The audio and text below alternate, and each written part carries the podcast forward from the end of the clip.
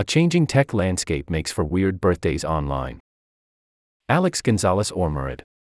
A sign of advancing age in the 21st century is how different birthday congratulations are now from the early days of the internet. Harken back to 2007 and remember how many friends and acquaintances felt compelled to post their congratulatory greetings on your wall. Back then, many would even pay to send you animated e cards, inserting your name in a heartfelt message manually before shooting it off over email. Fast forward to the 2020s, and Facebook is a relative wasteland, though it's interesting how many still maintain their accounts specifically because it reminds them of people's birthdays. It's a strange archival afterlife for a site known, at least in Latin America, as a bastion of elderly relatives who still pepper walls with congratulations on birthdays. Beyond social media, automated content creation means that even WhatsApp invitations for children's parties are high production spectacles. I recently got one for my nephew's fourth birthday. It featured him as Spider Man, swinging through skyscrapers to invite me to his party. But undoubtedly, the most impressive combination of automated content creation and stored personal data has been the exponential increase in corporate congratulations.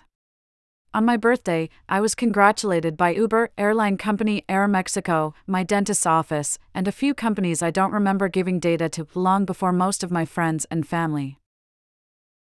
It's brilliant marketing because it is the perfect excuse to make an ad focused on the consumer and lure them into buying with a discount or simply by reminding them to get a dental checkup.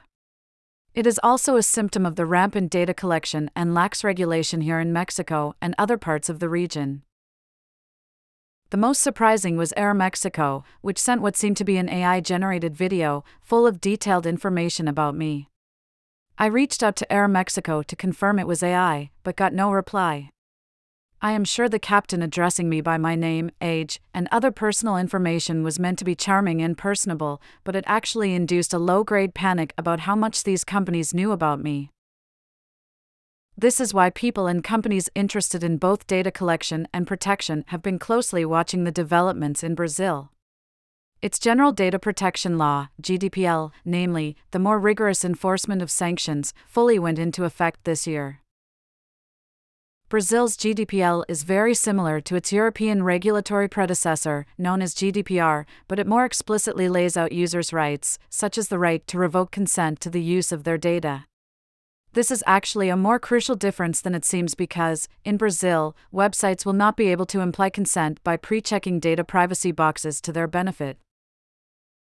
This means the chances of a Brazilian's data being sold off to third parties could be significantly lower, since you'll be forced to actively give consent rather than just have a website assume you're in too much of a rush to uncheck the boxes with your implied consent. Just don't expect as many friendly corporate congratulations on your birthday. This essay was originally published in our Latin America newsletter. You can subscribe here.